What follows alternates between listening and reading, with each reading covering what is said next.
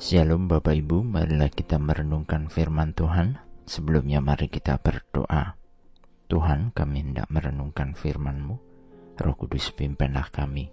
Di dalam Tuhan Yesus, kami berdoa. Amin. Bacaan saat ini diambil dari Wahyu 3 ayat 10. Wahyu 3 ayat 10. Karena engkau menuruti firmanku untuk tekun menantikan aku, maka aku pun akan melindungi engkau dari hari pencobaan yang akan datang atas seluruh dunia untuk mencobai mereka yang diam di bumi. Bacaan ini adalah pesan dan harapan bagi kita orang-orang percaya yang senantiasa menuruti firman-Nya dan tetap tekun menantikan Tuhan. Akan adanya hari pencobaan, kita semua akan mengalami pencobaan itu kesesakan akan dirasakan.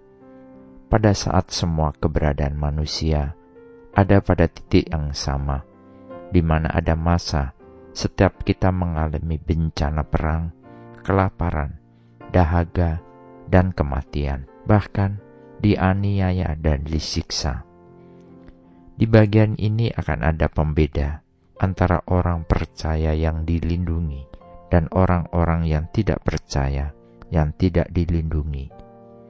Namun dikatakan di sini, Tuhan akan melindungi kita yang menantikan dan menuruti firman Tuhan. Janji Kristus itu diberikan bagi kita orang percaya. Kita akan diluputkan dari murka Allah. Kita terus diingatkan, seperti dalam bacaan saat ini, banyak pencobaan, dan pencobaan tersebut dapat menjauhkan kita dari jalan kebenaran karena pencobaan itu bisa melelahkan jiwa kita jika kita tidak bertahan di dalam roh dan kebenaran Tuhan. Meskipun keselamatan kita adalah anugerah cuma-cuma yang tidak akan pernah hilang, kita semua perlu menyadari bahwa hidup kita dapat menderita kerugian ketika kita tidak mampu bertahan. Kesetiaan manusia dan perlindungan Tuhan berjalan bersama-sama ketika hidup kita hanya terfokus kepada Tuhan, dan kita dijanjikan mahkota di surga di akhir perjalanan hidup kita sebagai hadiah bagi mereka yang setia. Marilah kita waspada terhadap bahaya yang dapat menyebabkan iman kita kepada Tuhan goyah dan jatuh.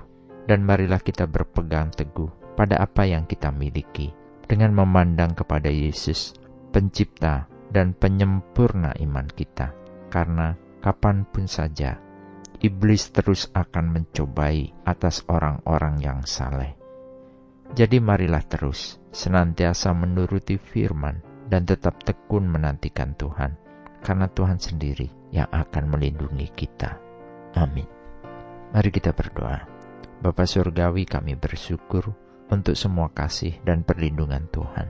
Namun kami perlu untuk tetap waspada pada jebakan dan bahaya yang menghadang jalan semua anak-anakmu. Kami memohon, jagailah kami, dan kami mau berdoa di dalam ketergantungan sepenuhnya kepada Tuhan setiap saat sepanjang hari. Dan biarlah agar suatu hari kami dapat berdiri di hadapan tahta Tuhan karena upah kesetiaan di dalam Kristus Yesus. Terpujilah Engkau Tuhan di dalam nama Tuhan Yesus, kami senantiasa berdoa dan memohon. Amin. Tuhan Yesus memberkati. Shalom.